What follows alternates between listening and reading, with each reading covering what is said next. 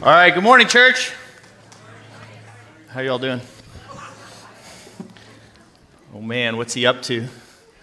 I have no idea. Man, I am so glad to get to be here with you guys this morning and share from God's Word with you.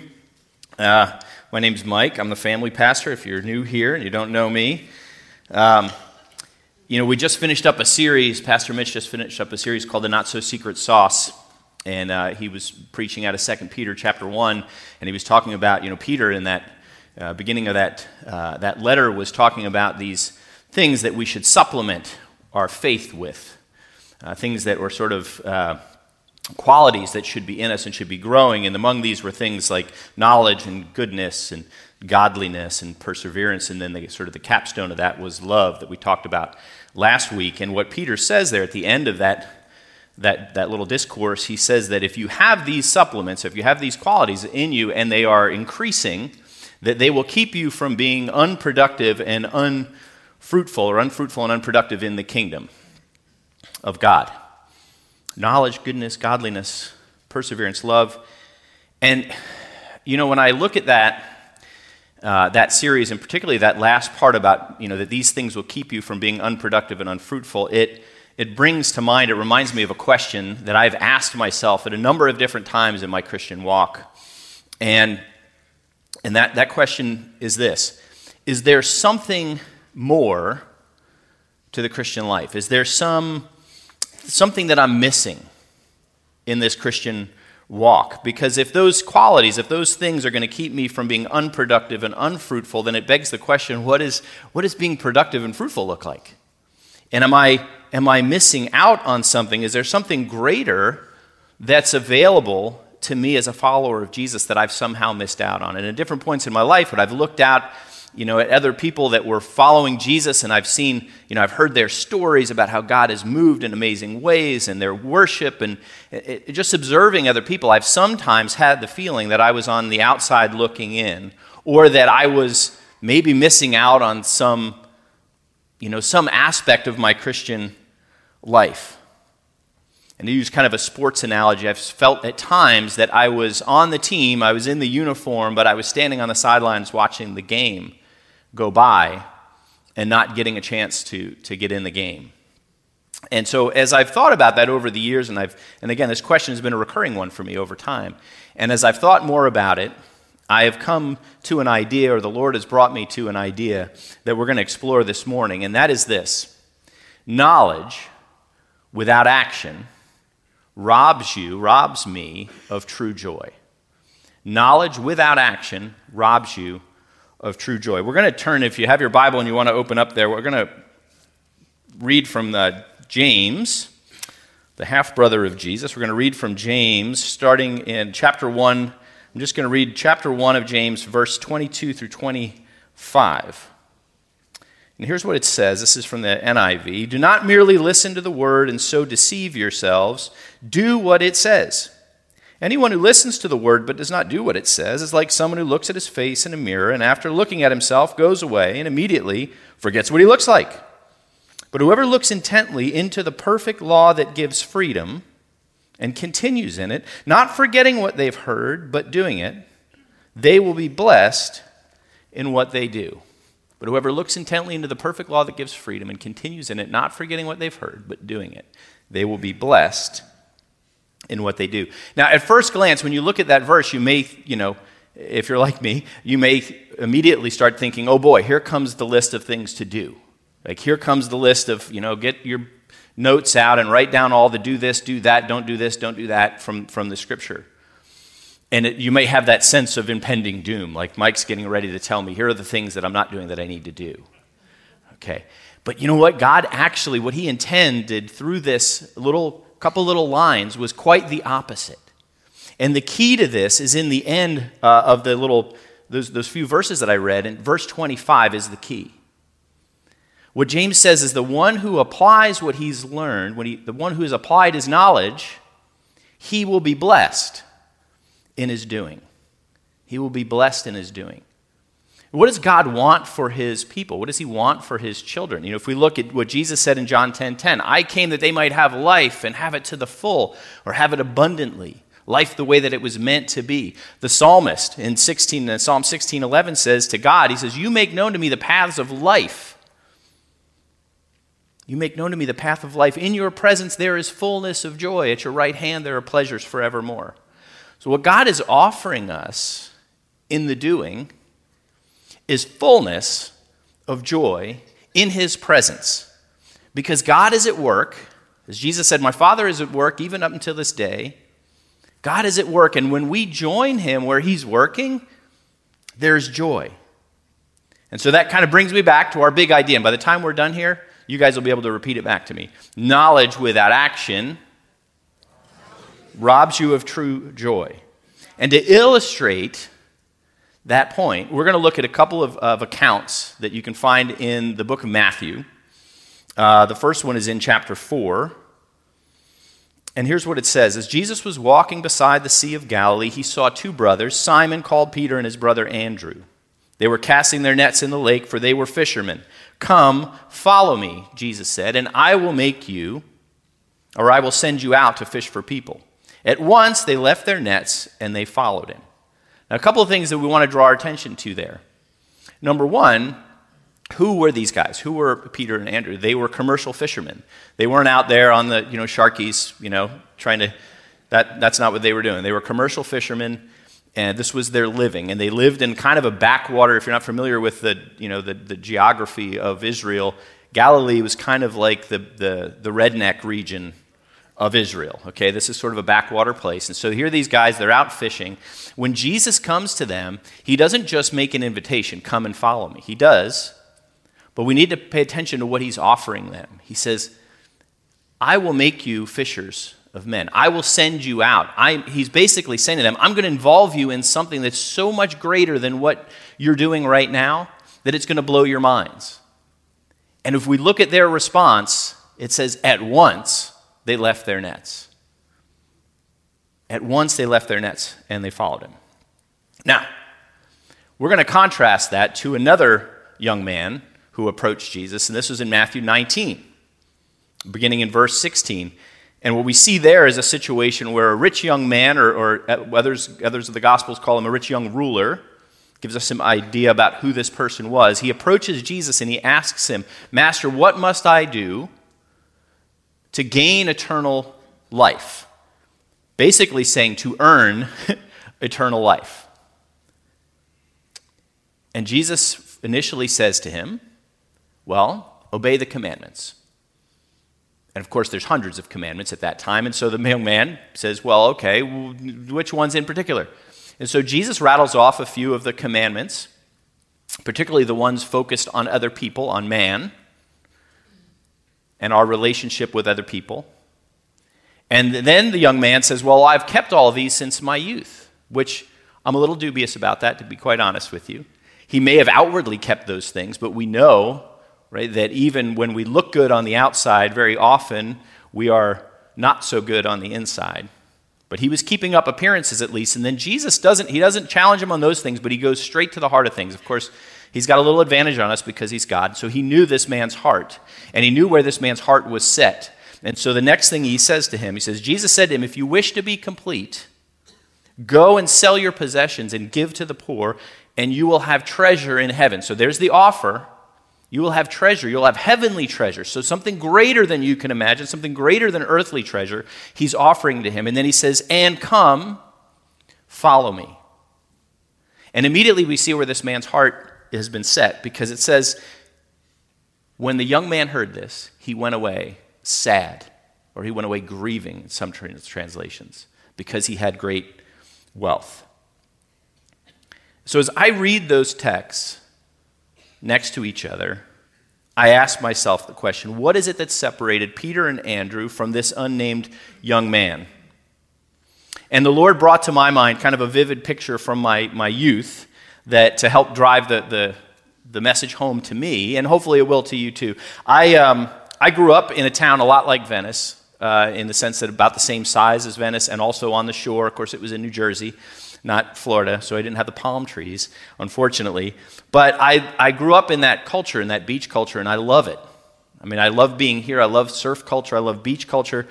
And, uh, you know, if there's particularly, I love the beach if there's waves, if there, you know, which we don't get a whole lot here, unfortunately. But man, if the if there's waves, that's where I want to be. I want to be down on the water, in the water, whether it's on a board or just body surfing, whatever it is.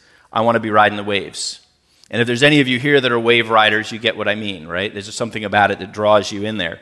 Um, well, where I grew up, there were two kinds of, of kids that hung out on the locals beach. There were what I'll call the wave riders, the surfers, the people that were out in the water.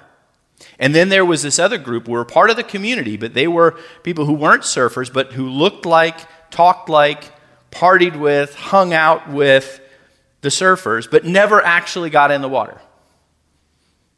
See, they loved the lifestyle, they loved the music, they used the slang, they loved hearing the stories, they loved watching others do the surfing, but something had kept them or was keeping them out of the water.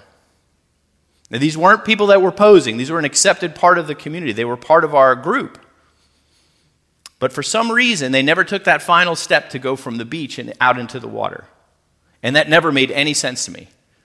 Because, you know, why would you come this far? Why would you spend your day on the beach in the sand and not, never get out in the water, never pick up your board and go out into the surf? You're part of the community. Why would you miss out on, on the best part of it? And it turns out that, that these folks, they had, a lot of them had pretty good reasons. Fear was probably one of the biggest ones, right? Fear of, uh, fear of failure, fear of the unknown, uh, fear of what's in the water, all those sorts of things, right? And if it wasn't fear, it was the cost, right? The cost in, in money, right? That, that's not a cheap piece of equipment. Uh, or the cost in time to learn and to get out there. And of course, the failure that comes with learning. Whatever the reason, these folks decided that they were comfortable and content being part of the surf community, the surf lifestyle, living vicariously, or at least trying to live vicariously through the people that were out in the water. The problem with this is that they were missing out on what is really the essence of being a part of that community, the real joy that is to be a part of that community. And they don't even, or they didn't even understand what it was that they were missing. Because they knew a lot about surfing, but as we said, knowledge without action robs us of, of true joy. See, the truth is, you cannot live vicariously through someone else's experiences, no matter how good they are at describing them. It's just not a thing. It's an expression, but it's not reality. I could sit up here and try to tell you and explain to you the adrenaline rush that comes when you get on a, on a large wave and you you, know, you drop in and the, there's, you know, you don't know if you're going to, you know, if you're going to wipe out at that moment, if you're going to get, you know, uh, you don't know what's going to happen. And then as you come across the face of that wave and you feel the, the, the wind coming from, as the wave breaks behind you and it pushes that wind in front of it, there is something about that is amazing. If you've never experienced it, there's, there's nothing that I could say to you that's going to really make you feel that. Living vicariously is a myth. Okay, enough of surfing stories. What in the world does this have to do with Peter and Andrew and Jesus and the rich young man. And more important than that, what does it have to do with you and with me? Well, let me make the connection. The church, the people of, that, of Christ, the followers of Jesus, us here, we are our own community. In fact, we're our own peculiar community. Some of us more, I'm looking around, some of us more peculiar than others. Um, but, you know, just like the surf community, we have our own kind of music. We go to our own kind of parties. We read certain kinds of books. We have our own lingo. We have our own traditions. We just celebrated communion. That's one of them. We have our own heroes. We have our own lore, so to speak. Right? We thrill at hearing the stories of missionaries in the field. Um, you know, we, we, we love to hear stories of folks that, that are, you know, that we feel have great faith and are seeing God do amazing things in them and through them. And we even have our own version of the beach, and this is it right here right?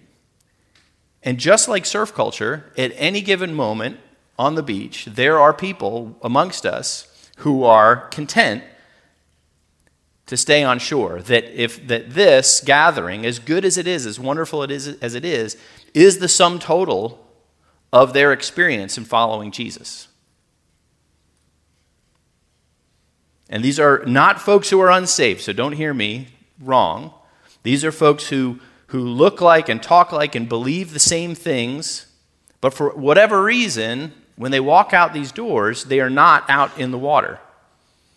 And because of that, they're not experiencing the joy that following Christ really offers. So there's nothing wrong with the beach. This is God's design. This is wonderful, this gathering. It's important. It's a place where we fellowship together. It's a place where we can join together and worship God, where we can share our stories, where we can learn from one another, where we can encourage one another. But there is a life beyond this beach that we might be missing out on. I'll put it this way it's not that if you're missing out on it, it's not that as if you're, uh, you're going to hell, but what, you're, what you are is you're missing a slice of heaven this side of glory that comes with following Jesus in a radical way. For those that might be here, let me just say this, that might be here that are, that are seeking, that you wouldn't consider yourself a follower of Jesus, that you're kind of checking out Christianity, you're not sure what it's all about, um, I would have this to say to you so that there's no confusion here. Salvation, being right, being made right with God, is not about the good things that you do.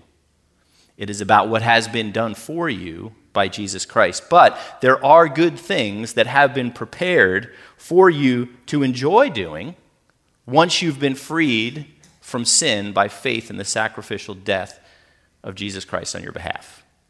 So that's not what this is about. This isn't about working our way into God's good graces or working our way into righteousness. That is anti gospel. But this is about a joy that God has for us in following Him out into the waves.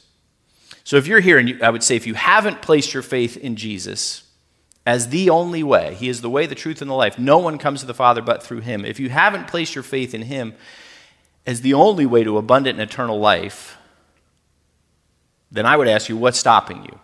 What's stopping you? Right? Just like Peter and Andrew and the rich young ruler, Jesus is saying to you, Come, follow me. Follow me. He is the way to gain entry into this community, which is the family of God. And He has something greater for you. He has abundant life, fullness of joy, and He has that all prepared for you.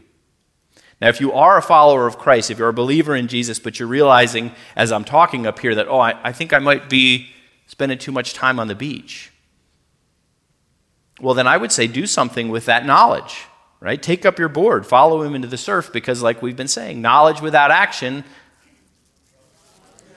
robs you of true joy. So, what is it that separated Peter and Andrew from the rich young ruler? They heard the same call, they were both promised something greater. The difference is that the rich young man was paralyzed by his fear. His heart was set on something that he was unwilling to let go of. See, Jesus offered him complete life, abundant life, treasures, heavenly treasures, but his fear paralyzed him. And the crazy thing is, he more than likely had way more knowledge than either Peter or Andrew combined. This was a man of means. He, by just in his discourse with Jesus, he's talking about commandments. He knew the commandments.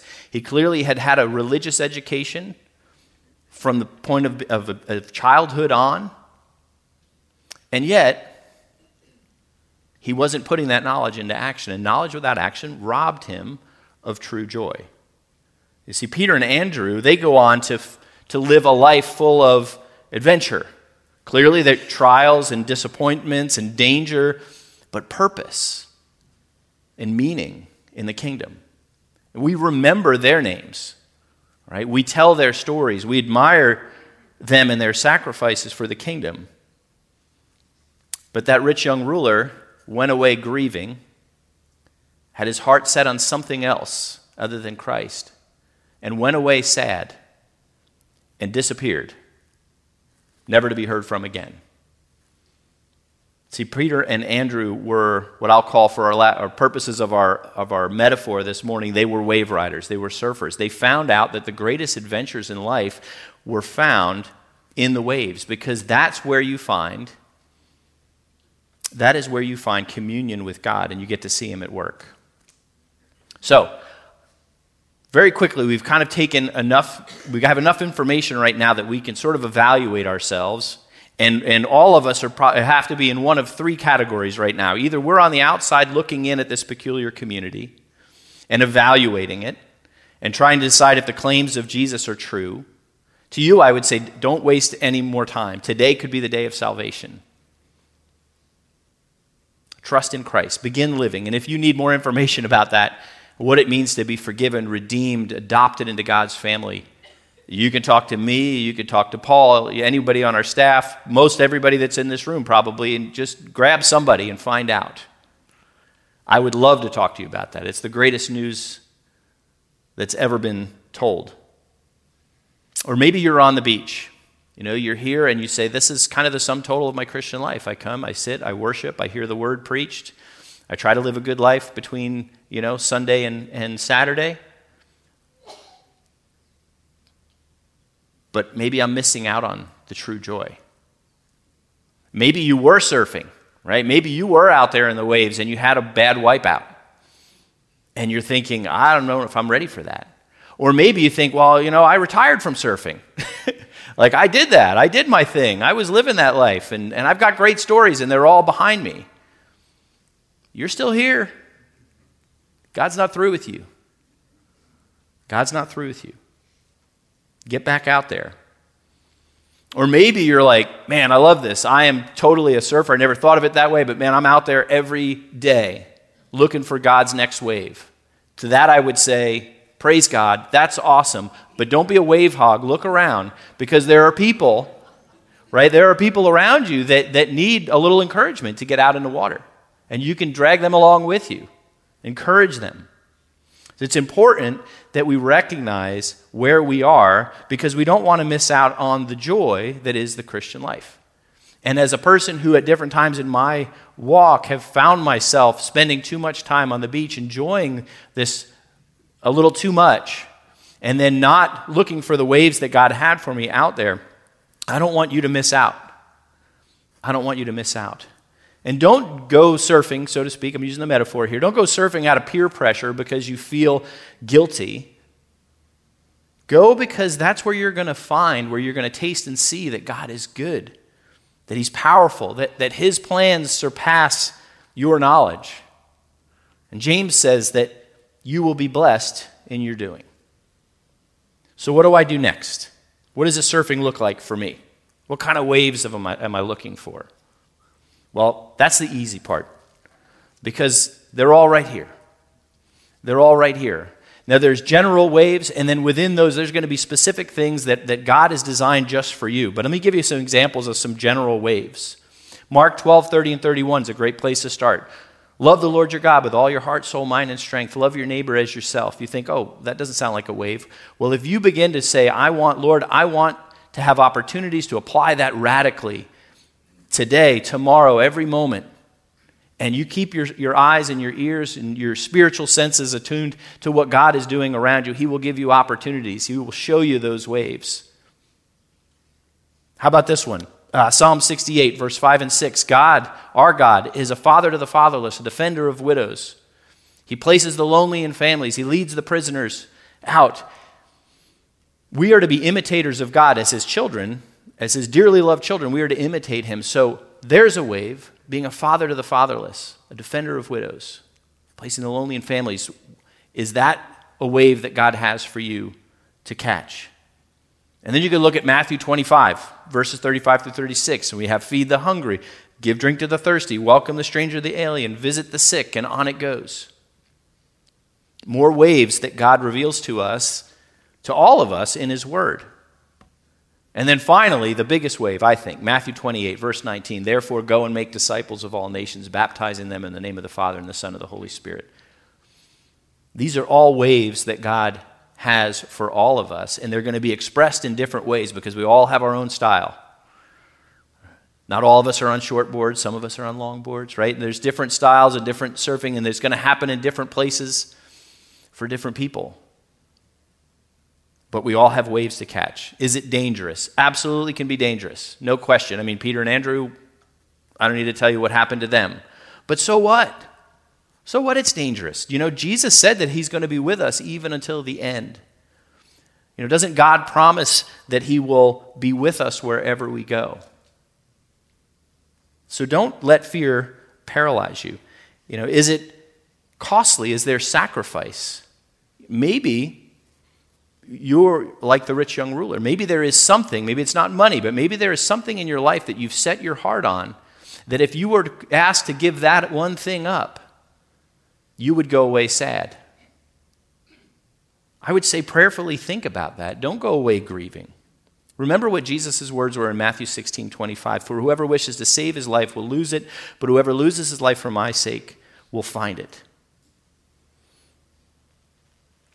What if I wipe out? Guys, this is not an if. You will wipe out in either actual surfing or the kind of surfing spiritually that we're talking about here. You will wipe out. There are going to be wipeouts. The good news is that you learn more from your wipeouts than you ever do from the great waves that you ride. Right? God doesn't need you to accomplish. This is a good thing to remember. God does not need you or I to accomplish his work. He's doing the work. Right? Just like in the ocean, the wave is going to arrive at its destination with the exact same impact, with or without you on it. But the fact is that God is doing a work in you, He's doing a work in me. And He says that He'll carry it on to completion. So we don't need to fear the wipeout. We need to learn from the wipeout. We need to see that God is going to show up even in those hard times. I'll share a quick story with you. When we first moved to Brazil, my wife and I and our kids moved to Brazil in 2006 to start a ministry to at risk kids. And one of the first groups of kids that we had, there was a little girl named Tamidis. And when she came to us, she was about nine years old, 10 years old. Rough, rough, rough background. Her parents, not parents, not her parents, but her family, she didn't know who her parents were. Her family, extended family, were prostituting her in order to, to help the family survive. This was a girl who lived in, I mean, just the worst possible conditions you can imagine.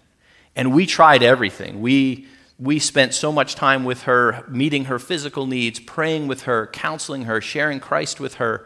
And she would be there for a little while in the mission, and then she would disappear, and we wouldn't know where she went. And then she'd be back for a little while, and then she'd disappear again. We couldn't get her to stay in school, and it was just this battle, this constant, constant battle of, you know, and praying over her. And then she disappeared for a good long period of time. And then one day I was walking through town, and a bus was coming by and stopped nearby me, and I hear someone yell, Tio Mike, which is Uncle, Uncle Mike, which is what the kids called me. And I turned around, and there's Tamidis, and she's in the window, and she's waving at me. And I'm like, What are you doing? She's like, I'm going back to school. I'm going back to school. I'm like, That's great. She's like, Yeah, it's going to be different this time. I'll come see you. I'm like, That's awesome. And so off goes the bus. A couple of days later, I get word that that same afternoon, an older girl and Tamidis had gotten a hold of some drugs and Tamidis, at 11 at that point, overdosed and died.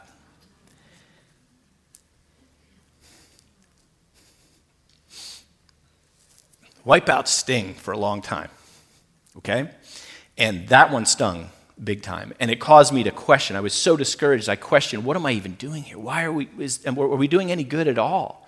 Like, what more could we have done for her? Did we not go far enough? Did we not intervene enough? And we almost gave up we almost gave up and went home. But praise God that He strengthened us through that and we stuck it out, that we persevered. Because a little bit later that year, a young man showed up at the mission with a friend of mine, and he was about 16 years old, this young man, and he had just gotten out of uh, youth detention, had been there for a year and nine months for selling drugs, for home invasions, gang activity, that kind of thing, assault. And he shows up there and he wants to volunteer as part of his community service after he'd gotten out. And I said, Well, what is it you know how to do? He said, I know how to break dance. sure. Yeah, that sounds like a, a, useful thing. So I asked the kids, and the kids thought that was a great idea. About 50 kids behind me, and they're like, Break dance. Yeah. So like, okay, you're a new break dance teacher. And uh, so he came in, and that started a relationship where uh, him and, and I, and then you know, Patricia, my wife, and another friend of ours began to disciple this young man. About a week after that, he gave his life to Jesus at a youth event that we were holding. And, and that discipleship just continued and continued. About a week ago, I was in Brazil, and I was sitting and I was watching Eduardo teach. His name is Eduardo, this young man. And I was watching Eduardo teach. And uh, today, he's a college graduate He's got uh, a, lovely wife and two beautiful little girls. He went to seminary. He's the president of the mission that, that my wife and I founded back in 2006. And I'm sitting there watching him preach, and I said to the guy sitting next to me, I'm like, the disciple has surpassed the master. And then some. I'm like, man, he's good. So much better than me. And I thought, thank you, Jesus, for not letting me give up. Because had I given up on that first wipeout, I would have never caught that wave. Now, Eduardo, God would have done what he was going to do. God was going to get a hold of him, and he was going to do amazing things through Eduardo with or without me. But I wouldn't have been a part of it. I would have missed it. And what a rush that is. What a rush that is. So, wipeouts happen, but if you believe that God is good, if you believe that God is just and that He's love, then you need to act on that knowledge. You need to paddle back out into the lineup. You need to keep looking for the next wave. Don't let fear win, right? Isaiah 41:10. Do not fear, for I am with you. Do not be dismayed, for I am your God. I will strengthen you. I will help you. I will uphold you with my righteous right hand. Now, I'm not suggesting that you all go into the mission field. I'm not suggesting that we had Eduardo actually lived in our house for a while on a mattress in between our two boys, young boys' beds. I'm not suggesting you bring ex-convicts into your home to sleep on the floor. Nothing like that. But I am saying this and I, and I think that uh, Pastor Mitch would say that he's got a lot of great stories too, would say the same thing. Don't be satisfied. Don't be satisfied with hearing my stories, Pastor Mitch's stories, or anybody else's stories, because God has a story to tell with your life. He has a story to tell with your life. He has waves for you. Don't allow yourself to be discouraged by a world that seems beyond hope. Believe Jesus and act on that knowledge because knowledge without action robs you of true joy. Now, I want to pray, and then um, I've got a few more words to say after I pray. So let me pray first. Father in heaven, thank you so much for this gathering, this time on the beach together, to be refreshed, to be renewed, to encourage one another, to hear from you, to worship you but Lord, never let us slip into the misunderstanding that this is the sum total of what it means to follow Jesus. We want to follow him into the waves, Lord. Wherever we are this morning, each of us as individuals, whether we're on the beach and we've gotten too comfortable, or we're out there in the waves, God, I pray that you would move. Lord, that you would encourage each of us to have our spiritual eyes and ears open, our senses aware to see your waves, to see where you're at work, and then give us the courage to join you there and experience true joy. And we ask this in Christ's name. Amen. Now, our young people, and I see some of them here this morning, our, our teens, for teenagers, and I'm going to say this to the older generation if we let our teens and our children believe that the beach is the sum total of what it means to follow Jesus, we will lose a generation. That's just a fact. Our young people want to know that, that, that faith in Jesus works outside these walls, that God is at work, that there is something greater, that there's purpose. And so we can't make the mistake of letting them think that this, the life on the beach, because this will become boring to them, unfortunately. If there's not life out there, life on the beach will become tedious. So they need to see that. And we took uh, a few weeks ago, as a lot of you know, we took uh, a group of our youth from the church, group of our students from the church here, and we went on a surfing safari, so to speak, to Northern Virginia. And real quickly, we're going to give you a little video recap of that, and then I'll close us out this morning. So just so you know, they were they were working at a youth camp or a children's camp in Northern Virginia, and also doing some service projects around uh, at, a, at, a, Title I school up there. So it was uh, you guys should be proud of, of your students. They did a great job in being representatives for this church, but being representatives more importantly for Christ. Um, left a little bookmark for everybody. You had one of these on your seat when you came in, and what I hope you do is take this with you, put it in your Bible, and I hope this reminds you: surfs up. Okay, uh, keep your eyes open uh, God has got great things. Uh, so I just want to ask that this, when you go out of these doors, that you pick up your board on the way out. And next week we can gather together to hear the stories. So go with, uh, go with God, and we'll see you next week. God bless you.